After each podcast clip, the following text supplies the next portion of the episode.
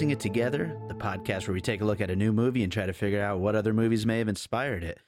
Today on the show, we are going to be doing a really cool indie film. But before we get into that, I just wanted to talk about a few things that we got going on here. First of all, as always, make sure you are subscribed to Piecing It Together. Thank you so much to everybody out there who is already subscribed. Thank you so much for your support. But if you're not subscribed yet, you could subscribe on pretty much any podcast app out there. You could also rate and review us on iTunes, and we really appreciate that. We're just a small independent podcast, and we're just really enjoying doing it for you guys, and we just want to get that feedback, make sure people are listening, and as always, we'd love to hear from you, so definitely get in touch. You can follow us on social media at Piecing Pod. You could also go to our website, piecingpod.com, where you can email me, and you can also sign up for the email list, which I recommend you do because we're going to be doing some really cool giveaways pretty soon, and that's how we're going to be selecting winners and all that, so definitely make sure you're signed up for the mailing list. You can also get in touch by joining our Facebook group, Piecing It Together, a movie discussion group. We've been having a lot of fun in there, and we'd love to get you all involved in it, so definitely come join the group, get involved, talk movies. We'd love to have you there. Last week we did a special episode where I just shared an episode of my other podcast, Bird Road. So I hope you enjoyed that. I hope you also check out Bird Road. That's another show that we do here on the All Points West Network. Actually, me and Q, the host of Bird Road, we're going to be traveling next week to the Podcast Movement convention in Philadelphia. We are really looking forward to that. We're looking forward to meeting a lot of other podcasters and just lots of cool people. I also have a few interviews lined up already, and also we're going to be going to some events and stuff. We're actually going to be hosting a meetup, so it should be a lot of fun. We're really looking forward to that. And you know, this show, we're now on episode 18, and I think after Podcast Movement, that's when this show is really, I'm going to start really kicking into high gear and just starting to do all kinds of things to make sure this show is getting heard and start revising it and making it the best show it could be. And that's why, once again, I just want to remind you here at the top of the show, before we get into this episode, we would love to hear your feedback, because as we continue to grow, we're going to continue to try to make the show better and better, and we definitely want to hear from you. So with that said, let's go into this new episode today. Today we're actually going to be looking at an indie film called In Memory Of by director Eric Stanze. I'm going to be talking with Chad Clinton Freeman, who is returning to the show again, about this movie. He actually brought this one to me. As many of you know, Chad was the founder and creator of the Polygrind Film Festival, and he would always show these kinds of crazy, independent films, and he had become a big fan of Eric Stanze, and so when his new movie came out, Chad was immediately like, we should cover this, we should talk about this, it's going to be a really cool movie. And I'm glad he did, because it's pretty crazy. So yeah, In Memory Of, this movie, it's about a woman who's diagnosed with a rare mental disease, and she volunteers for an experimental drug. And let's just say things get insane. That's pretty much how it goes. But as you'll hear in my conversation with Chad Clinton Freeman, we get into some of the puzzle pieces, and we just talk about independent film in general, and it's a really fun talk, and let's jump in.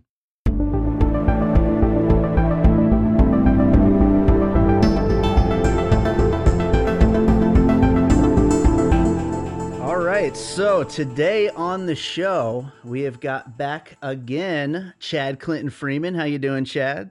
I'm doing great. Excited actually about this episode too. So this should be fun. Right on, man. Right on. Yeah, we are today doing, we haven't done a lot of these yet on the show, but this is like a real independent film. This wasn't a movie that was out in theaters, but it is out now on Blu-ray. And this is a movie that you wanted to cover because you're a fan of the filmmaker. Yeah, actually, a pretty big fan of Eric Stanze, the director here. This movie, it's total independent. The only place you can get it is actually on the website of the filmmaker, WickedPixel.com. That's the only place you can buy it. So you can't get it on demand or anything. You can't get it at Walmart. You have to go to that website to order it. So total independent movie. So when we say independent, we're not meaning, you know, it played at Sundance. I just wanted to make that clear. So Eric Stanze, though, he's a filmmaker that I would say makes horror art house films and underground films. And I first discovered him in the early 2000s. And actually there was a movie, Ice from the Sun, which is actually, it has a bit of a cult following with it. And I liked it. I didn't love it, but it's definitely a very different and interesting movie. But then I saw the movie Scrapbook, and the movie Scrapbook is like one of the most disturbing movies I've ever seen. That's how it's just like, wow. It's like, so when we say underground, that's totally like the definition of an underground movie. I have been a fan of Eric's for a long time.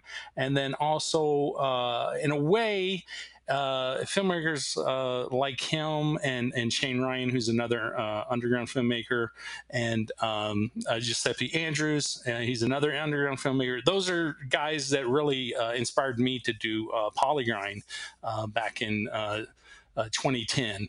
I realized that there was these weird and different and unique movies out there. There were, you know, filmmakers that not a lot of people knew about, and not even like horror fans knew about, or fans of like independent cinema, because again, it's you know, not stuff that you're going to find on Netflix or Amazon or whatever. You have to still actually dig to find some of this stuff. So when I did have Polygrind going on, I did actually screen a couple of Eric's films. One of them was Ratline, which I am a big fan of that movie. And Ratline, I screened that in actually the second year of Polygrind in 2011. And then later in 2013, it was actually when he was ramping up to do In Memory Of. It was the 10-year anniversary of one of his earlier movies, China White Serpentine, and I did an actual a special underrated gem showcase 10-year anniversary for China White Serpentine. Nice. And so I'm just a big fan of his, and so this one, it's been, I know, since at least, like I said, 2013, he was ramping up to make it. And then I think he actually shot it in 2015. So, I mean, this has been a long time coming, this movie. And so whenever I saw that it was coming out on Blu-ray, I was like, yes, let's do a show on this. So I am totally pumped about this. Cause like I said, I feel like that Eric is, I actually said this before one time when I was doing a radio show about Polygrind, promoting it. I think it was back when I did show Ratline at the festival. I said that he was one of the kings of underground, and I totally feel that way. I mean, he's a filmmaker that's been making underground movies for, I think, close to 25 years now, and that's what he does. I mean, it's totally just, he does these total passion projects that are whatever the hell he wants to do with them. He does like to push boundaries, and really just kind of I think he likes to kind of fuck with people's heads a bit. I would say that's probably an accurate statement. Yeah. So yeah, this one is very much in line with like a lot of his, especially his more recent movies. Especially Ratline. I see this one as a good trilogy to watch, with Ratline and with Deadwood Park, which came right before Ratline. But it's very similar also to one of his early movies, Ice from the Sun, as well. So it's a good introduction, though, for people that don't know who he is, and the people that do know who Eric Stanze is. This is a good, just like extension of kind of, you can see the progress of where he's going as a filmmaker as well. Because this is a very like grand kind of epic film for how small of a budget it is. Absolutely. Yeah. I would say it's a, for the obviously small budget, it's a very ambitious movie, and, you know, it kind of has a lot going on in it, and it takes a lot of chances and all that kind of stuff. And I imagine that is kind of a thread that goes through a lot of, you know, filmmakers that you would call underground filmmakers, is that they take a lot of chances and try a lot of different kind of interesting and weird things along the way. Right. Right. Yeah.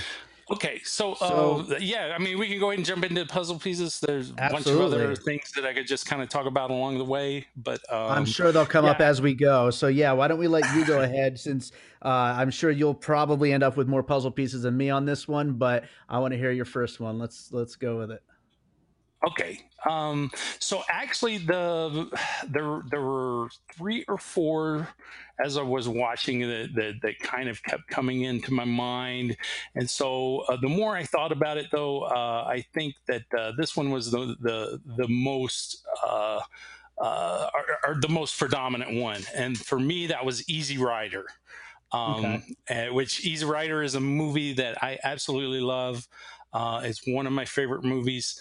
And I felt very much in many ways that this one, that there was some inspiration there. To give a couple of small examples, but one, not just the whole road trip aspect of it with the epic scenery, but specifically, there's a 360-degree slow-spinning camera scene in this where they're in like this hospital situation, and it's this group of people that they're finding out about this disease that they have, and there's some sort of experimental drug that they're going to be giving to them as a treatment. And so the camera just slowly spins around the room, and you see each person's face as they're telling the story about like what this disease is and what's going on. And there's a scene actually in Easy Rider where they do that exact thing, the circle around the room, and you see all the faces. It's actually a scene where they're visiting a cult. It's early on in the movie. And Easy Rider I haven't actually watched in several years, even though I do love that movie. But yeah, that moment right there totally was just like, oh my God, that's an Easy Rider moment right there. And then also there, one of the things that Eric does a lot in his movies is he does have scenes that run down locations, just like buildings that are decaying, that sort of thing. And just there's a moment later where the main character goes into this old rundown building, and there's a TV in there. But just the way that was filmed, and you saw like this old decaying building, it very much reminded me also of moments in Easy Rider where they're just going around, and they kind of stop at a location for a little break, and they go and they're running around, and it's like this old decaying building. I think not only visually, though, I think there's some parallels also into the story as to what's going on as well. Because with Easy Rider, that was a movie to me about America at the time. Of course, that was in the late 60s, I believe 68 or so, I think, is when Easy Rider came out. And it's, to me, it's a movie about longing for acceptance, and it's about searching America to basically fit in somewhere and to have peace of mind. So it's like they're on this journey in search of basically their place. They're in search for America. They're doing a big drug score is what they're doing, and they have money, and they're going to Mardi Gras so they can party. But it's about like them searching for something and they're not really sure what it is. And is it money that they're looking for in life? Is it drugs? Is it partying? What is the answer for anything? And then I think the whole, movie itself is just saying that acceptance is the answer. And that's what everybody is wanting. And it was kind of like a collective, reflection of society at the time. And I think in many ways, I think this one is a search for meaning. And it's a kind of a reflection of society today as well. Without even really going into that, I think that that's what it was saying, even if that wasn't the intent, because so much history and culture is dying, eroding, disappearing. There's the technology side of that that's wiping out, a lot of older technology and community. Just a good example is just movies and just the way that people even consume movies now. It's not the same as it was. So I think in many ways, this movie is this woman's journey, and she is, there's so much that is like, she's just confused about. She doesn't know what's going on. Everything is very fuzzy, and she's kind of searching, and she's on this character. She's not even exactly sure why she's on this journey. We're not sure why she's on this journey. Right. We don't really know what's going on. Neither does she. And she seems to think that there's this shiny and bright object that is important, which is this gold stopwatch. The old kind that you flip open and it's like, what do you call those? Pocket watch. Sure, yeah.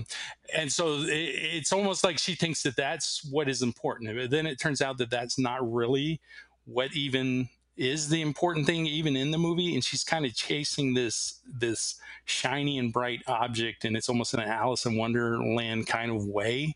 And she never actually gets the object physically either. So I think there's some play there. Just as I was saying about like collectively America and what are we collectively in search of, and what is it that's actually important? And in that way, I think that parallels what was going on with Easy Rider, the reflection of the time then.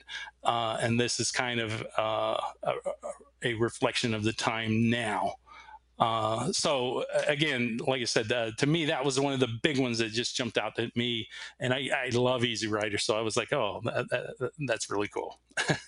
That was really interesting. I did not get into it to that level to see something quite as deep and like meaningful about about the meaning and about parallels to anything specifically. Mine are, as we'll get into my puzzle pieces, you'll see they're a lot more visual and filmmaker related, filmmaking related. But I found that like very fascinating, the way that you drew that comparison to Easy Rider. That's really cool. But yeah, I mean, going back to what you were just saying a little bit ago about those specific shots in Easy Rider that you felt there were some comparisons to. My first puzzle piece is actually the Evil Dead, the first one. Yeah, which, yes. Obviously there's the first person through the wood shot, but there were other shots too, like the one you were just talking about. That shot is a similar thing happens in Evil Dead as well, which was probably, I'm sure Raimi was influenced by Easy Rider. And so, it all comes back around. But, yeah, no, and just like the spirit of independent filmmaking of making something interesting and unique with so little, Evil Dead was absolutely the first thing that came to mind while watching the movie. Right. Yeah, no, and totally. Here's the thing: the climax of this movie. There were several things that came to mind when I was watching it, but Evil Dead 2 is definitely one that kind of comes to mind. How ape shit, you know, everything goes at the end of this movie, which I absolutely love the climax of this movie. To me, the climax works so well that it just makes the bulk of the movie, to me, just so much better, and the whole experience of it all. Because it's very much a slow burn kind of movie. It is. And then all of a sudden shit just goes insane. So what's funny is that I feel there was some influence Evil Dead wise with that ending. Yeah. Specifically for me, Evil Dead 2.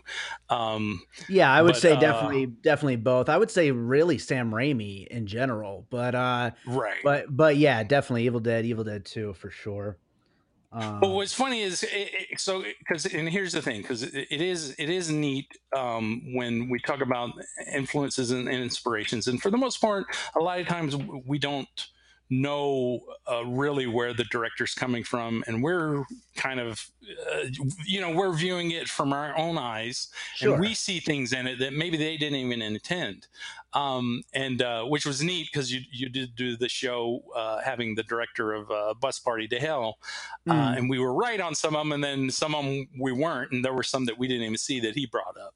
Yep. But I did see a quote that Eric had did on the movie, and I thought this was very interesting, because he does talk about there's a director's commentary on the Blu-ray, which I did listen to, and he does hit on some of these, but he doesn't hit on every one of these that he mentions in this quote here. So I was going to go ahead and read this quote, and I didn't catch any of these, but I totally see it once I saw this quote. Okay. So this is what he said, though. He said, "I love road trip films of the 70s like Two-Lane Blacktop, Badlands, Scarecrow, and Vanishing Point. I love off-the-beaten-path, fever dream films like what David Lynch has done. I love early David Cronenberg sci-fi body horror. I wanted to experiment with combining all of this, and the result was In Memory Of," which I thought was interesting, because I hadn't even seen some of those road trip movies that he mentioned. Badlands, of course, was just a classic, but I would think probably 9 times out of 10 that all of those, and in fact, I think most road trip movies were probably inspired by Easy Rider in some way, right? especially the early ones. I mean, it has to be one of the first actual like cross country type movies. And then also, I mean, you mentioned early Raimi, which, of course, are like early Cronenberg, which is different, but again, it's kind of in that same spirit of the total like underground indie type of horror. Really just kind of experimenting and going in whatever direction that they feel like, and not feeling like that they have to make it go into a certain box, which is what happens so many times when people make horror movies, which makes them, not as interesting, not as fun. Absolutely. Yeah. No, but, absolutely. But no, the funny thing though, is also sometimes with these, I mean, like, I was going to wait till we do the episode and have Eric listen to it, but I'm curious if Easy Rider was an influence, or if that was just something that kind of leaked in without him even realizing, because that happens as well. Sure. And the same thing with Evil Dead. I think that kind of anybody that's a fan of horror, I think Evil Dead's going to leak in. You know what I mean? It's one of those that's just such an influential series of movies, really. Yeah, I almost didn't even bring it up, because it's like, of course, you know what I mean? But at the same time, I was immediately thinking Evil Dead when I was watching it. And so I was like, all right, yeah, I'm going to bring it up for sure. Right. Yeah. Okay. Well, my next puzzle piece is actually another movie that I'm a really, really big fan of. And I love it when I get to talk about movies that I'm a big fan of. I love it when a movie makes me think of other great movies. Memento. Cool. Because, Memento is one of those movies where the lead character is totally confused and doesn't know what's going on, and they're just kind of stumbling around. You've got that element of memory loss, which this one does. We hadn't talked much about what's going on with the movie, but basically you have in this movie a woman who she is suffering from some type of disease where she is having memory loss at a very young age. I think she's maybe early 20s. And then she goes to some type of experimental clinic to get help with the disease. But something goes wrong, and she wakes up, and basically it's a bloodbath. Everybody's dead. And so then she's trying to figure out what the hell, why can't I remember anything, and what the hell happened? And she is just, it's kind of like a murder mystery in a way. And also this, just playing with the memory loss. And that is very much in line with Memento, the exploration of memory and confusion. And then also like the murder mystery to be solved.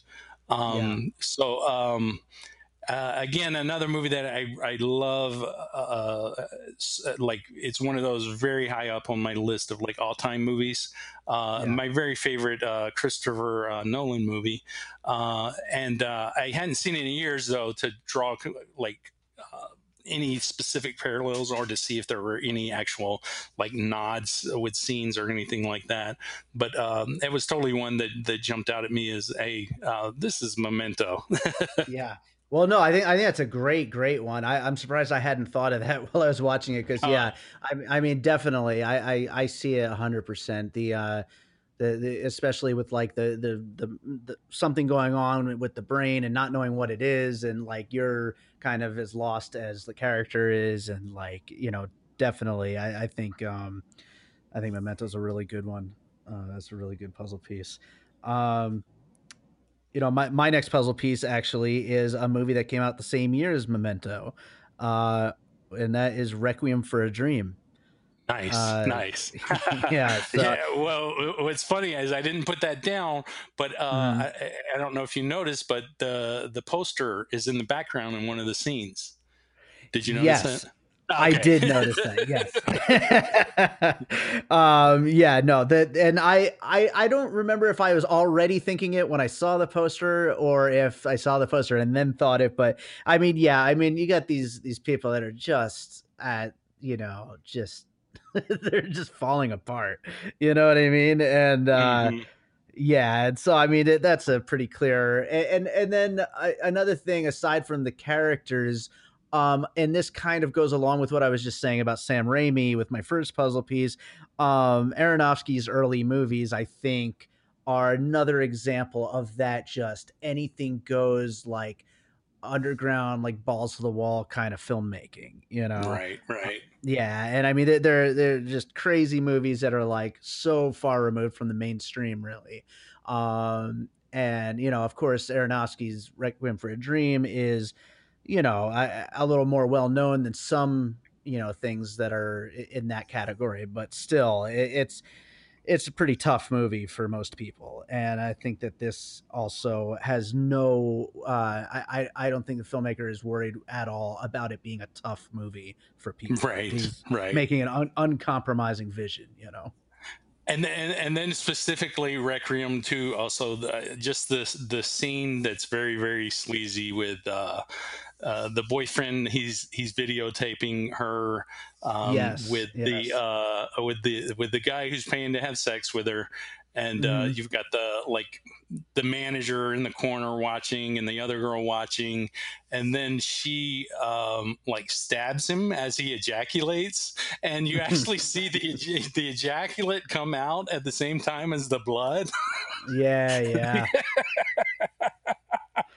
So definitely a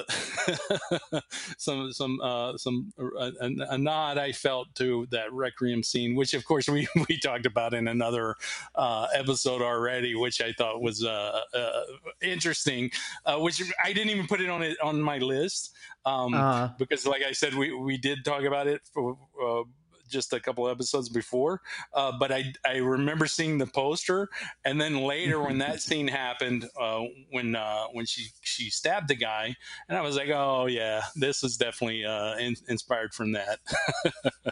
It's funny. This is only the second like really independent film that we've done on piecing it together, and both of them have had Evil Dead and Requiem for a Dream as puzzle pieces. right So I think there's a trend. Well, the other funny thing there too is that this is like at least the third or maybe the fourth episode where I mentioned a Peter Fonda movie. There you go. Yeah. So yeah, those three things there, I think maybe they influenced yeah, more than we ever realized before. So what would your next puzzle piece be? Okay, so High Tension, early 2000s Alexandre Aja movie. And actually, I hadn't thought of that at all, by the way. And as soon as the words came out of your mouth, I was like, yes, yes. So yeah, because High Tension is one that I love a lot too, and I know a lot of people, they give that movie crap because people hate that, like they feel that the movie cheats them in a way because of this twist. But for me, that movie totally works, and the twist works. But you know, I kind of feel like that the lead actress in this movie, Jackie Kelly, she kind of even looks like the lead actress from High Tension. You know, she has the short pixie blonde hair.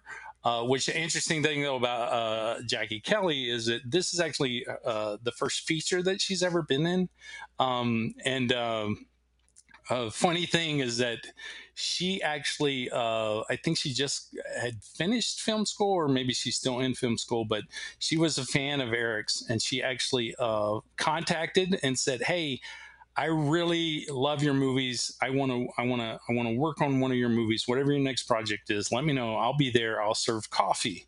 I'll do whatever, you know, I'll be a runner. I just want to be a part of it. I want to help." And so they actually ended up meeting with Jackie, and they just like hit it off with her. This would be Eric and Jason Christ, which he's the other star of this movie, who was also the producer. And actually, Jackie, Eric, and Jason actually wrote the movie. So she started out as somebody that was just going to volunteer to work on whatever project they had going on. And she actually ended up helping write the script. And then they were like, okay, well, we're going to produce it. So they wrote it, they're going to produce it.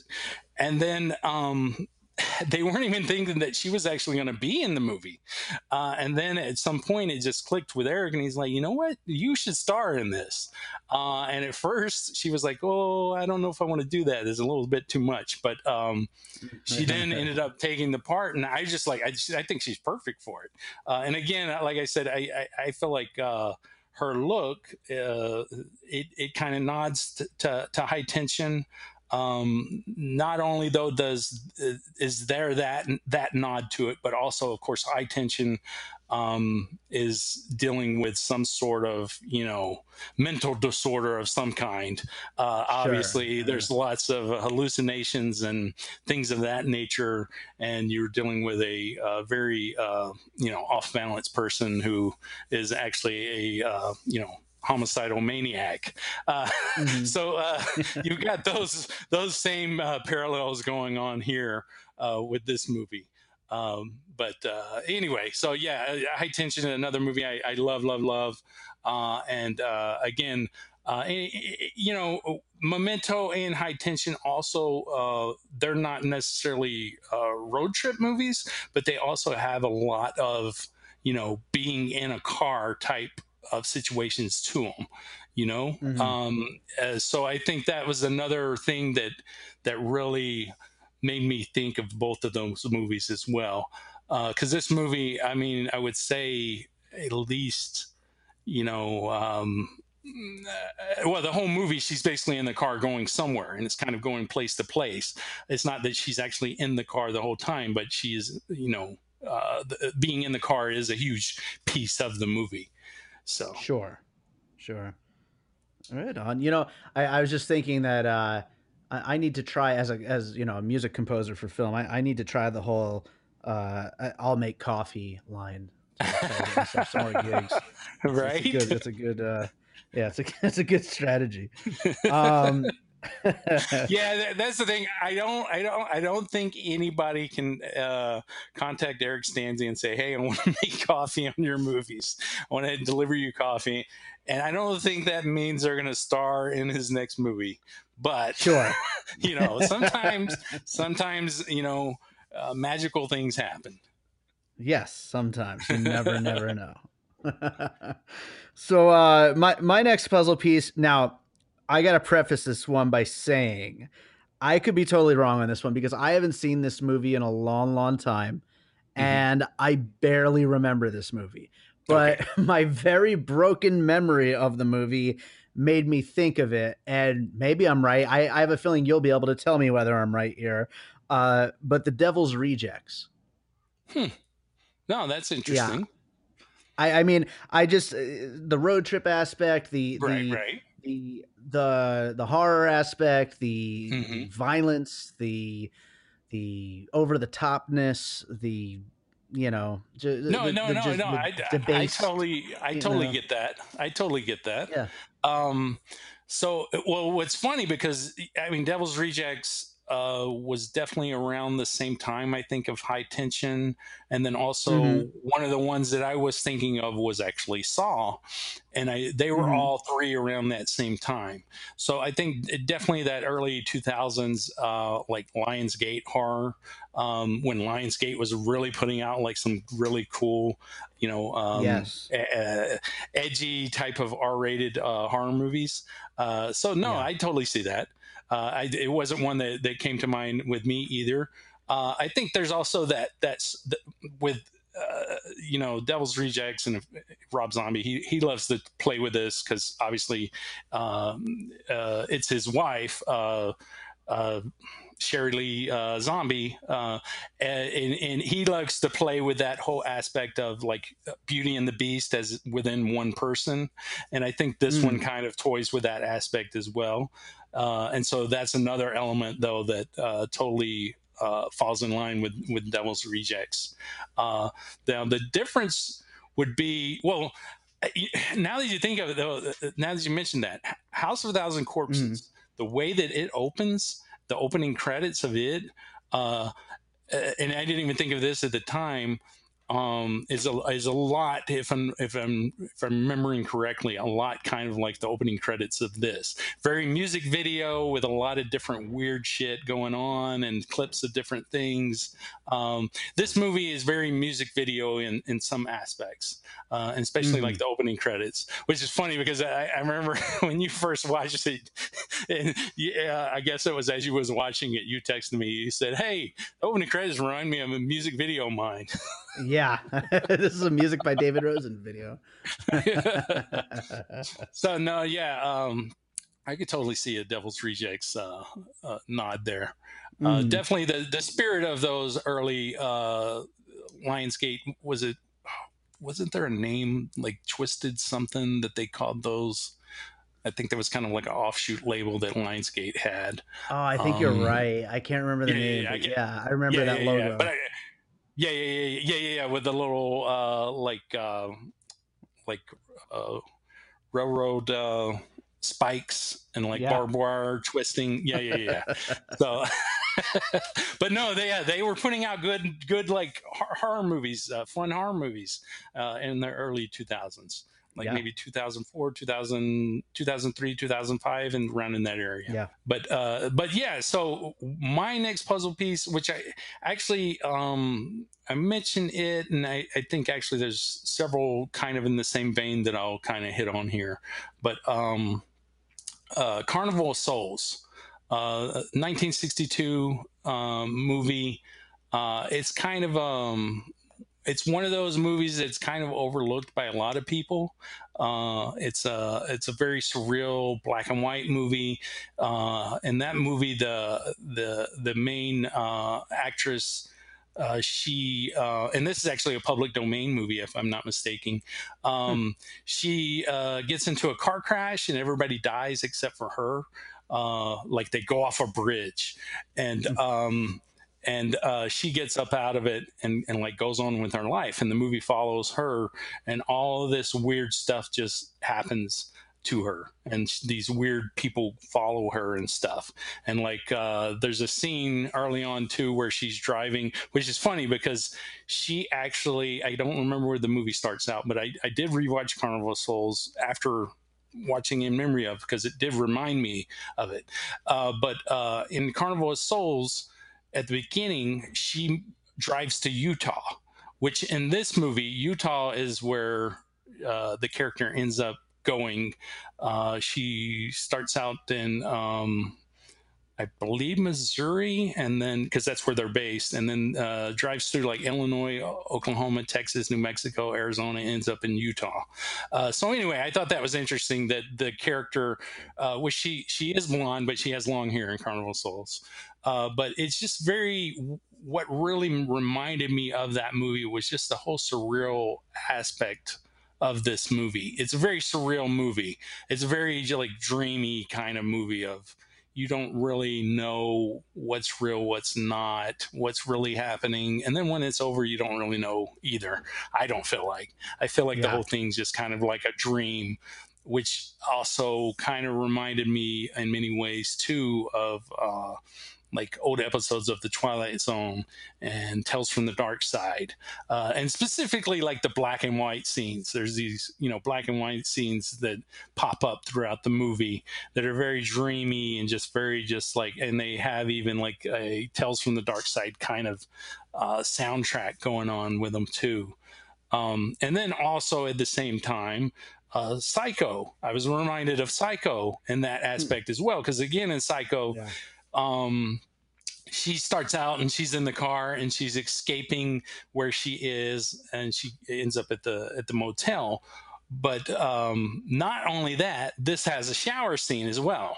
It's a little bit different than Psycho, but there is a close-up like shot of her face and the terror on her face that kind of felt reminiscent of Psycho. But those four though that I just mentioned, Carnival of Souls, Twilight Zone, Tales from the Dark Side, Psycho, they just to me kind of blended together. But I definitely felt like a puzzle piece there from all of them in some sort of way. Absolutely, no, I agree with all of those. Like it's a great list of things that leads. It's really something we've been talking about this whole time, which is like basically just like really imaginative, creative horror filmmaking. Right. Yeah, no, absolutely. My next puzzle piece is actually something I could have stopped you earlier and brought up, but I figured I'd wait until it was my turn and bring it up. But you had touched on music videos, and I specifically was going to say the Nine Inch Nails Closer music video. Yeah. Which, it's got lots of weird cutaways to like weird shit happening, like bugs crawling around and like naked people and broken lamps and lights. This is also the music by David Rosen aspect of that part of that conversation on music videos. But yeah, absolutely. The Nine Inch Nails Closer was the most specific I felt as far as a music video influencing this movie, and it's so influential to me as well with what I try to put together with my videos. Such a good video, and so much weird shit. Just so much cool weird shit, and they really do like a lot of cutaways, and like also a lot of like another aspect too of that is there. And I could be wrong about this, but I felt like there were a lot of times where like little bits and pieces were being almost reused, possibly, maybe in different ways, like where the footage was being shown again, but like different. I don't know. It just in the midst of all that madness, it seemed that way. I could be wrong. No. Totally. There is some of that. There's and actually there's the one like scene is shown, I think, like four times, and it's like a little bit different each time that it is shown. And it's like, well, you've got the black and white part where she's walking through the woods naked, and you've got the guy who's like he's burying the dead people, and so you see that scene. I think four times, because each one of the characters, we see them basically be buried, and then it changes at the very end with her. But yeah, and then there are smaller bits and pieces too that I do believe are also shown over and over in that same aspect. Again, it's playing with that whole element of like confusion and memory, like not really sure what happened or what's happening or remembering things wrong, kind of playing with that whole aspect of it, I think. Yeah, it's mirroring the visions of like a mind that's deteriorating, right? And it looks really cool. Yeah, but definitely there is that whole like music video kind of vibe to that, which again I think overall this one it has that in a lot of ways. Which I mean, very much that's kind of something that Eric does with his movies quite a bit, actually, a music video kind of quality. So, which brings me to though one that I had thought of, which was very one of the, I feel, very early, mainstream music video kind of movies, and that was Natural Born Killers, which I think is very influential in many ways to lots and lots and lots of music videos, because it's essentially like a music video cartoon. Fucked up, like Jerry Springer show or something. Yep. I mean, Natural Born Killers is such a total classic. But the thing though, that really reminded me though of Natural Born Killers was the scene that she's watching on TV, which was kind of this very Jerry Springer kind of vibe. Of a very over the top, with one of the characters who was watching a show like Jerry Springer, and they were talking about him. It was like a preacher, and they were talking about the pocket watch. But anyway, that part, and then also just the whole music video aspect as well. But I actually only have I have two more that I was going to mention. As far as like puzzle pieces, and they weren't really like full-blown puzzle pieces, but so Rosemary's Baby. Now, two reasons. One, the whole just look of the main character again, the whole just young, innocent, pixie, blonde hair, lead of the film, and then also the fact that was such a slow burn kind of horror movie, kind of a very slow building movie that then after it was over, you were just like, what the fuck? Yeah. And this one, of course, totally explodes in a very underground, almost Greg Lamberson, Evil Dead kind of way, that one doesn't. But it definitely has that build to it, like that movie. Mm. No, I absolutely, yeah. That slow build is definitely something that this movie is. This movie is a slow burn to a what the fuck ending for sure. A little bit different of a what the fuck ending, but still what the fuck. Yeah. Right. Right. Yeah. So my last puzzle piece is. Honestly, this one's kind of a cop-out a little bit, but I still felt it was appropriate to mention, but it's whatever American Horror Story is inspired by. So, which is basically everything we've been talking about and a million more things too. But American Horror Story, obviously being a anthology series, there's just so much happening every season. To just say American Horror Story wouldn't be accurate. So it's more about all the different kinds, the rich history of horror and odd stuff that's been put to film over all the decades. And that's more what I'm talking about. Well, and also, though, the current just climate of America as well. Sure. And that was kind of what I was hitting on at the beginning when I was talking about the kind of the parallel to Easy Rider as well, because American Horror Story is very much in tune with what's going on and the like the whole like masses as to like, you know, just, you know, the confusion of where the country is going, you know what I mean? And those, that side of it as well. So, I mean, I totally see that as well. I totally see American Horror Story. So I think that's actually a really good one.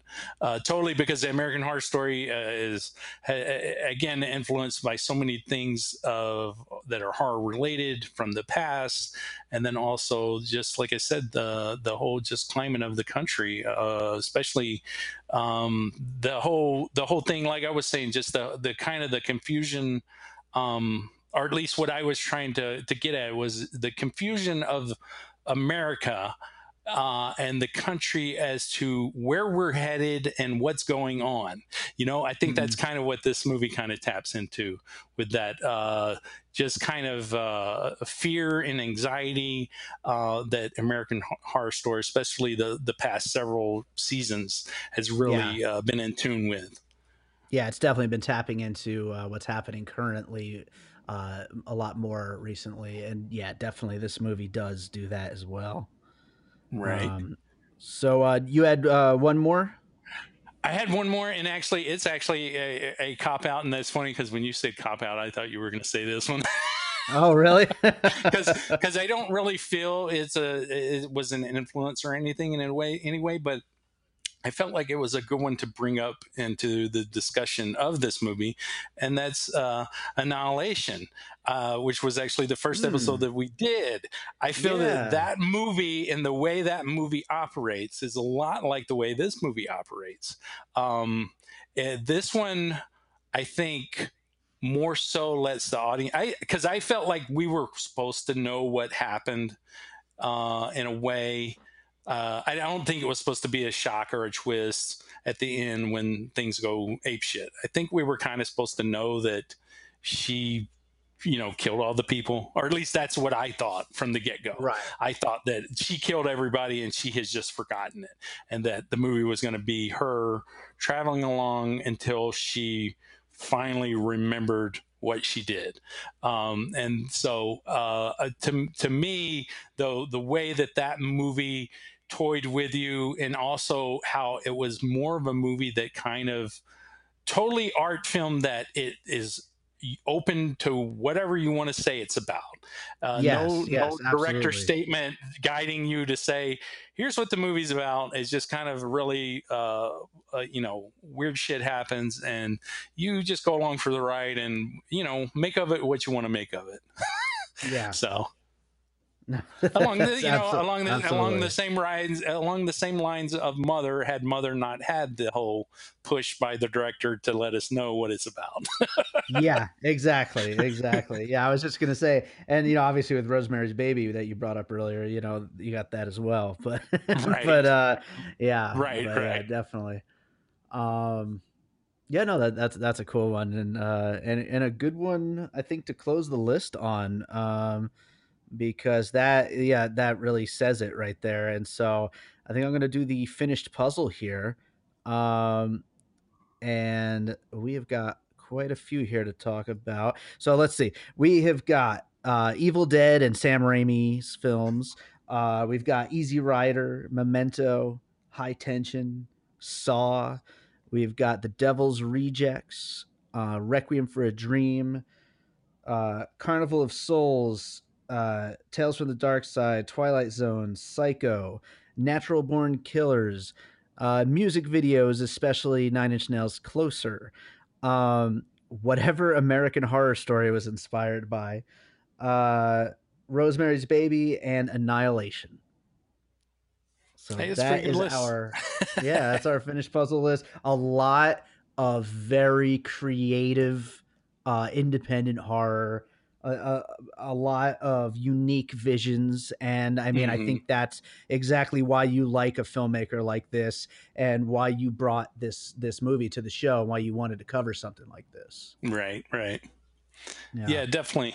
The type of filmmakers that I really admire and really like are the ones that are basically doing their own thing, you know, not really going into the trends. And we hit on a number of them with that list there. Obviously, I didn't even bring it up, but you know, I mentioned Natural Born Killers, but also at the same time of Natural Born Killers, the same vein as that U-turn. You know, Oliver Stone, he was kind of doing those weird, I don't know, I see those movies very much kind of as a good pairing together. And I think this one, I could pull comparisons to U-Turn just as much as Natural Born Killers. Sure. Obviously, the setting of this one, because you do have a lot of the beautiful, like, desert scenery and things of that nature. But no, yeah, I mean, artistic creators basically doing whatever the hell that they want and making a movie because they have a vision as opposed to trying to check off something on a list and make a movie that's going to fit in a certain box that people are going to want to see because it meets all of those things in that box. So, sure. No, definitely. Yeah, you know, I'm glad you brought this this movie to the show because, as you know, I don't get to watch a lot of movies at home. So since most of what I see is in the theater, I don't really get to see these kind of strange independent films very often, you know, especially since you haven't been doing Polygrind. And so, right. You know, it's cool to, you know, check back in on this kind of a film again and see this kind of a thing. It's so different and unique and really crazy. You know, that's the thing. I don't even know if we really hit on that too much. Of course, we can kind of talk about what we liked and whatever about it. But yeah, I mean, that's the thing for people that aren't familiar with Eric's movies: blood, nudity, sex, all of those things. He loves to push the envelope with all of those things, and you get plenty of that here: male and female nudity. Lots of great gore. It's kind of a bit of a long movie. To me, this was, the could be trimmed down some, but overall I enjoyed it quite a bit. I think that, the climax of this movie is absolutely fabulous. I love the end of this movie. It is so good. I've watched it a number of times just cause I just love it so much. I mean, it goes so apeshit. It's where you wish. It's kind of, because I brought up Saw, it's kind of how you wish the Saw movies ended, like kind of where you wish that they went. Like you wish that they basically just everybody getting slaughtered and blood everywhere. Yeah. So I totally just love that. Give the people what they want. and total just like bashing somebody's head in until the head's not there anymore, which we didn't mention. Sure. That was kind of I felt kind of a nod in a way to what was the one I was thinking? Drive. There's the scene in the elevator. And then the other movie, Irreversible. There's a scene kind of like that as well. So it totally. That's the thing is, if anybody is watching the movie and they feel it's a little slow, well, the climax definitely pays off. It's totally worth the wait. At least for me, I totally just loved it.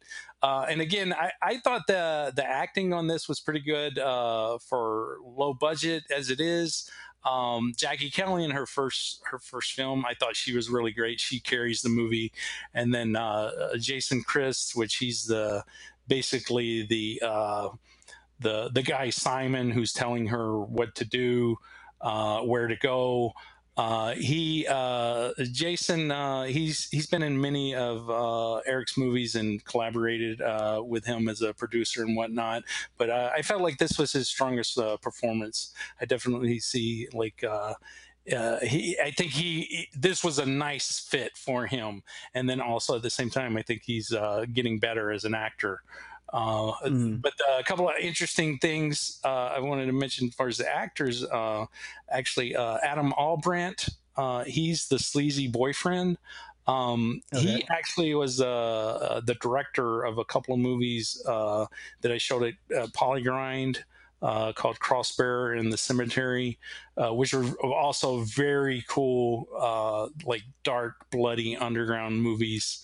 That if people listening hadn't seen, they need to check out. And Adam was kind of a, like me. He was a big fan of Eric's. It was like a big honor for him to actually work with him as an actor. And I didn't even know that Adam acted. I just thought he was a director himself, which I thought was interesting. And then also Emily Hack, she's in the movie, which she's one of the actresses that Eric works with quite a bit. She's the one from the movie Scrapbook, which I mentioned at the very beginning, one of the most disturbing movies I've ever seen. Eric works with a lot of the same actors. A lot of the other people have been in a lot of his other movies as well. But then also...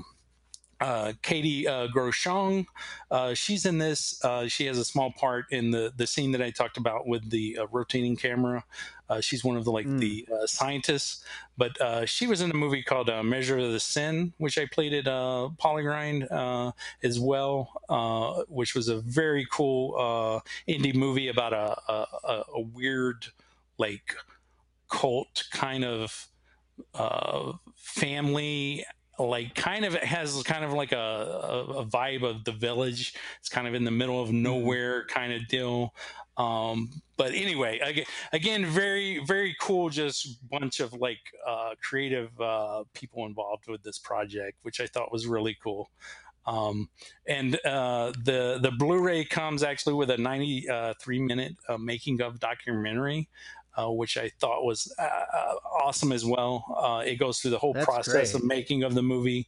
It talks about how Jackie got involved with the project and how that, came about that she ended up playing the part. But again, for somebody that their first feature film, very, very brave, I feel, performance by her. I mean, she basically... fully nude multiple times, sleazy sex scene. Yeah. There's lots of, I would say kind of hard moments, especially for an actress that hasn't been doing movies. So anyway. By the way, I think I'm Facebook friends with Katie Groshong. Probably so. Yeah, she was at Polygrind, so you may have met her. She was there like for several days. So yeah, nice. No, she's cool. Right on. So would this movie have played Polygrind, you think, this year? Oh, definitely. Had I had Polygrind this year, this and totally different movie, but Bus Party to Hell, they totally both would have been playing. Nice. So, awesome. So no, yeah. Definitely experimental, art house, underground, those all are good ways to term this movie. So yeah, as low budget as it is too, I thought it was really cool of the scope of this with, cause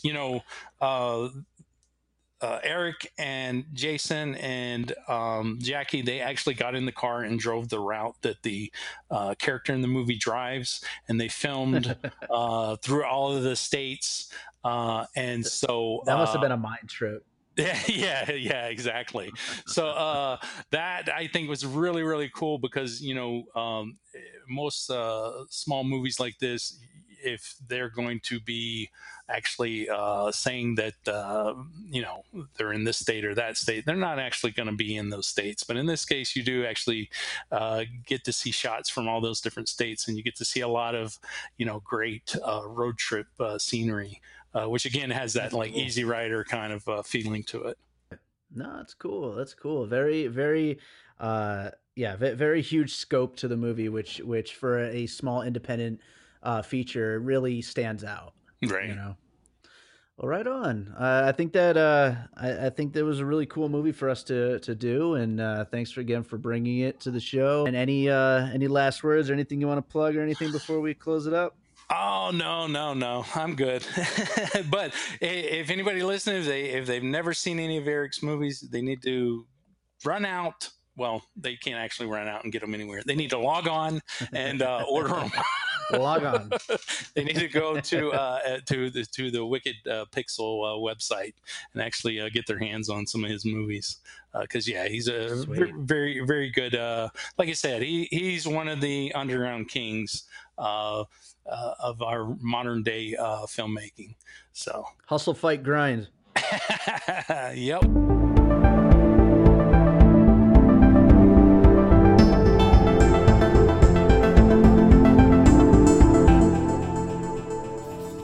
Hello, geeks and geekettes. I'm Steve Megatron, and if you're looking for a podcast that covers a vast array of geeky topics, then check out Altered Geek. Altered Geek covers superheroes, Star Trek, pop culture, comics, film, television, animation, gaming, tech, and more.